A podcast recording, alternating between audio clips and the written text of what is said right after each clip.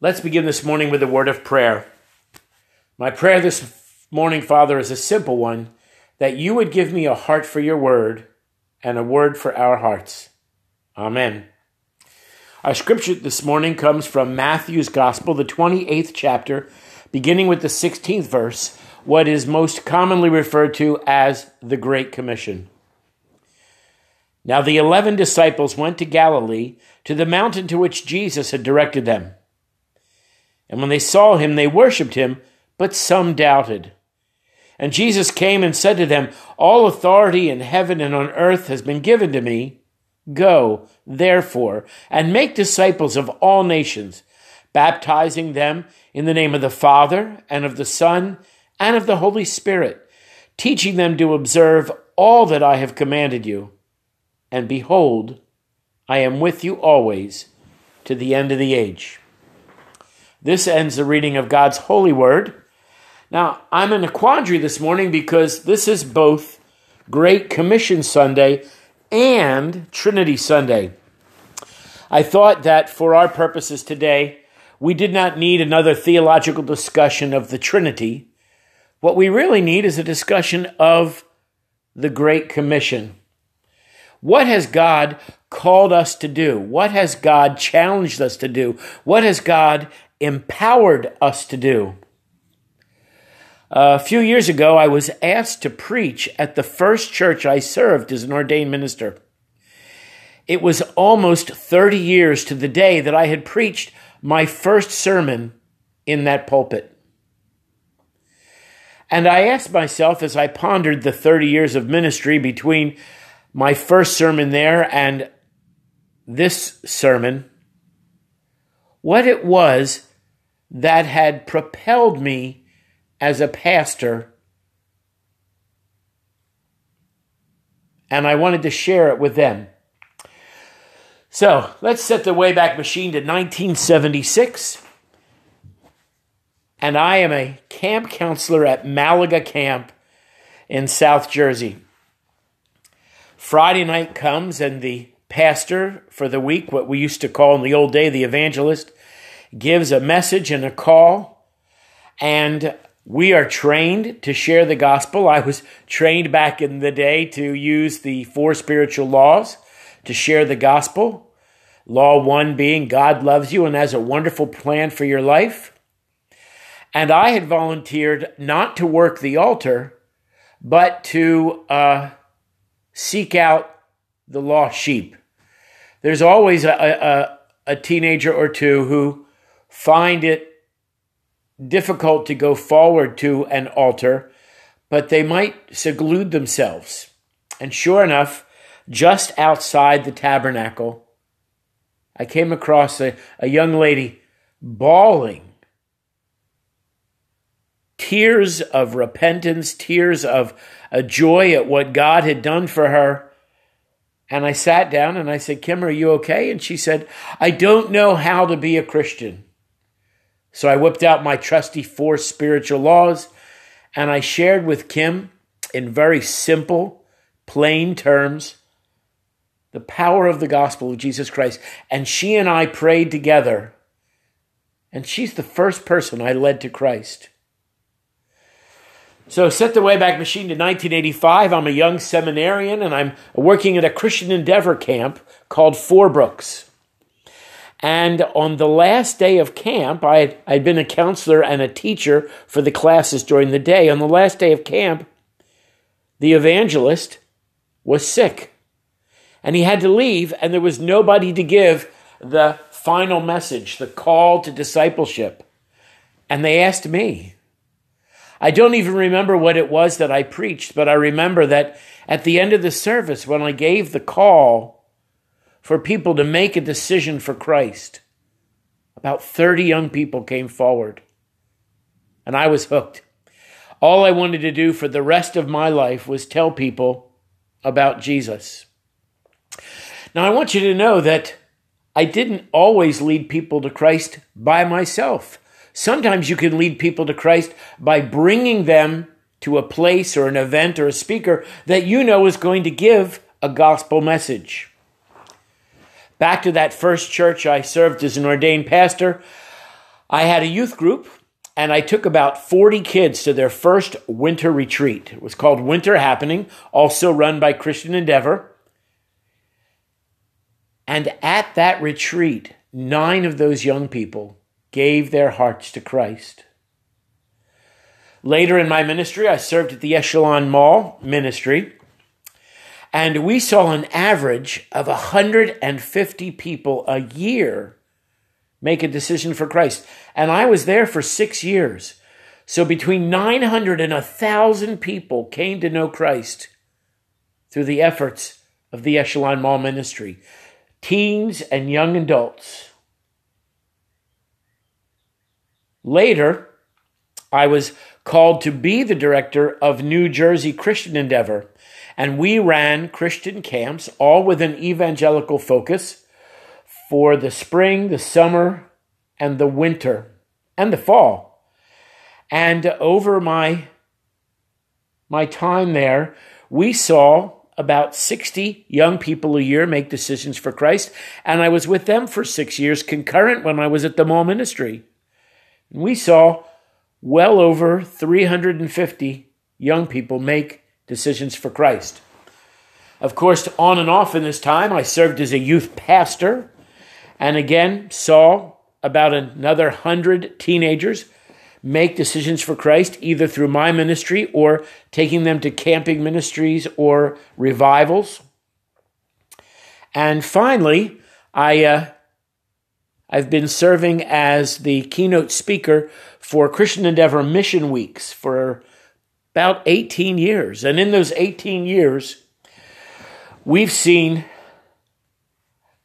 Approximately 50 young people a year make a decision for Christ, and excitingly, about five young people a year make a decision to go into full time Christian service. One of the first years I spoke at, at work camp, mission weeks, my uh, sons were campers at the event.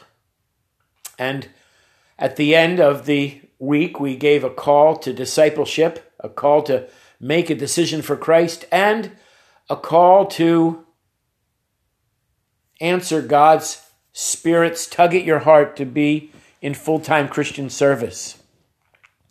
I volunteered to serve in that room and to counsel with those young people. And when the service was ended, we encouraged the young people to go to one of three rooms a room to make a first time decision, a, uh, a room to recommit what we call 24 7 to Christ, and a room for those that were called to full time Christian ministry. We gave that group the smallest room because not many young people ever go to that room. I went to the room and it was empty, which didn't surprise me because taking that step to be a full time Christian pastor, missionary, is a difficult choice.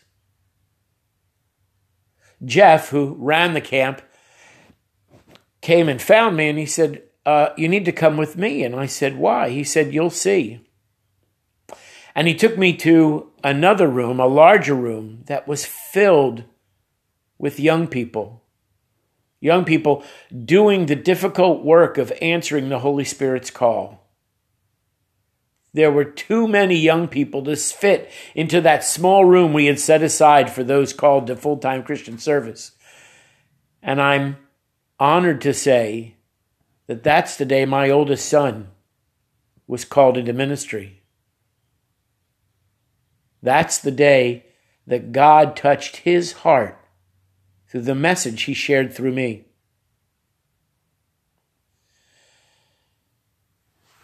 In the text today, Jesus is saying his truly final words to the disciples.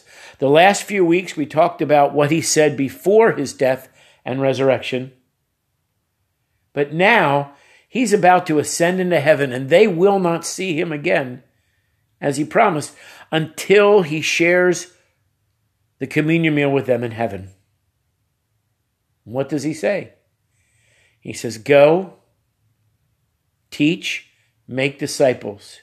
Where? To all nations. Now, the disciples answered that call. But it's not just a call for the ordained. It's not just a call for the deacons. It's not just a call for the Sunday school teachers. It's a call for each and every one of us. The Church Growth Institute in Lynchburg, Virginia, calls this frangelism. Did you know that all the research about people who join the church says that 75 to 80% of them were brought into the church by friends and family? In fact, the Church Growth Institute calls this frangelism. Only 9% are there because of the pastor, and 2% because of Sunday school teachers. In the book, The Greatest Salesman Who Ever Was, the author says the average person, think about this, knows about 250 people, some more, some less, but the average is 250. That means that if each one of you brought just one person to worship, and that person became an active, faithful member of our congregation, we would double our worship attendance. We'd have to start new worship service, new classes, new ministries, probably be, begin plans for a next phase to potentially wind up never having to mention financial struggles again. When Jesus said, Go into all the world, he was calling each of us to be a missionary as well as an ambassador. Some of you might answer the call to be an overseas ministry. For most, the call to be a missionary is a call to the mission field in your backyard. The world or people you know and like, and who know and like you. The world of your family, the world of your friends. Jesus says, Go.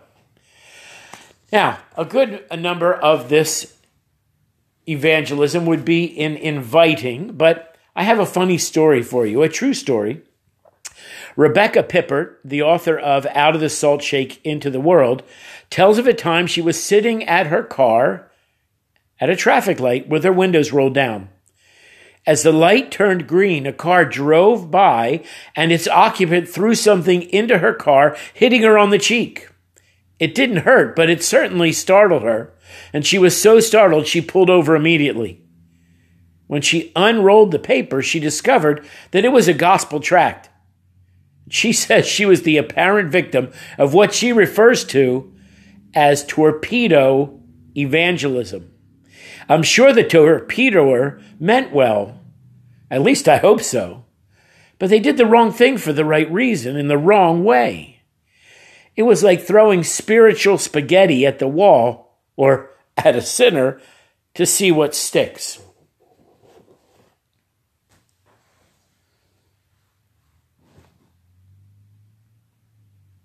Have you ever had the opportunity to either lead a person to Christ or to bring somebody to an event, a revival, where they had the opportunity to make a decision for Christ?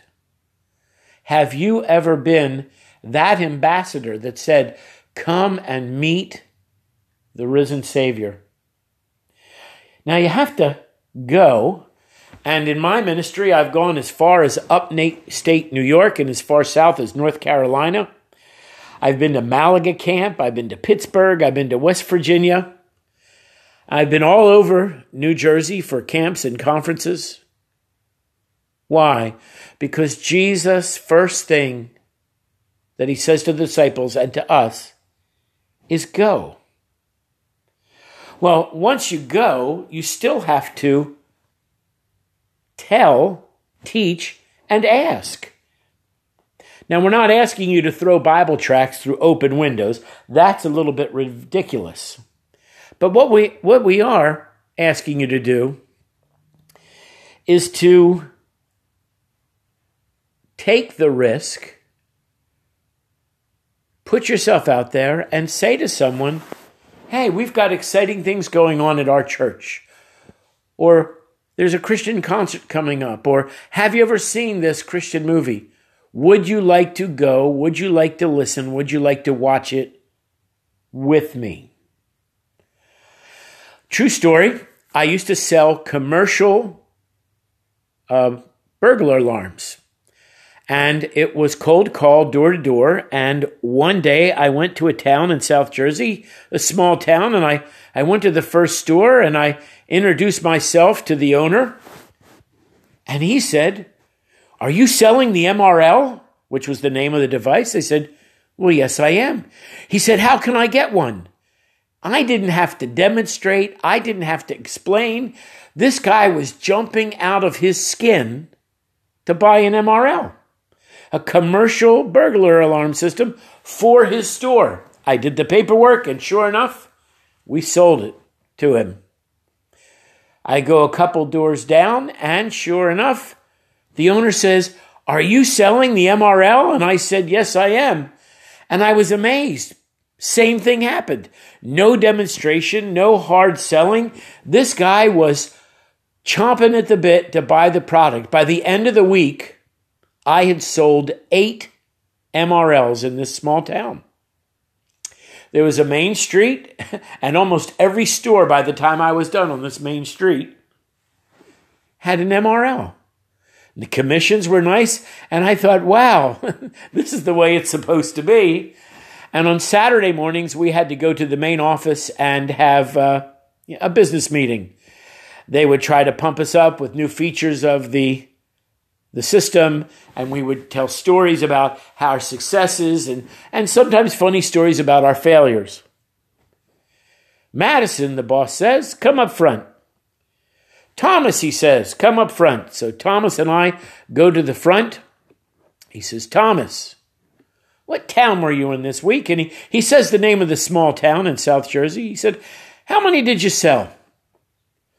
Thomas says, That's an impossible town. I did not sell one system. Madison, the boss says, Where were you this week? And I look over at, at Thomas and, and I say the same name of the town.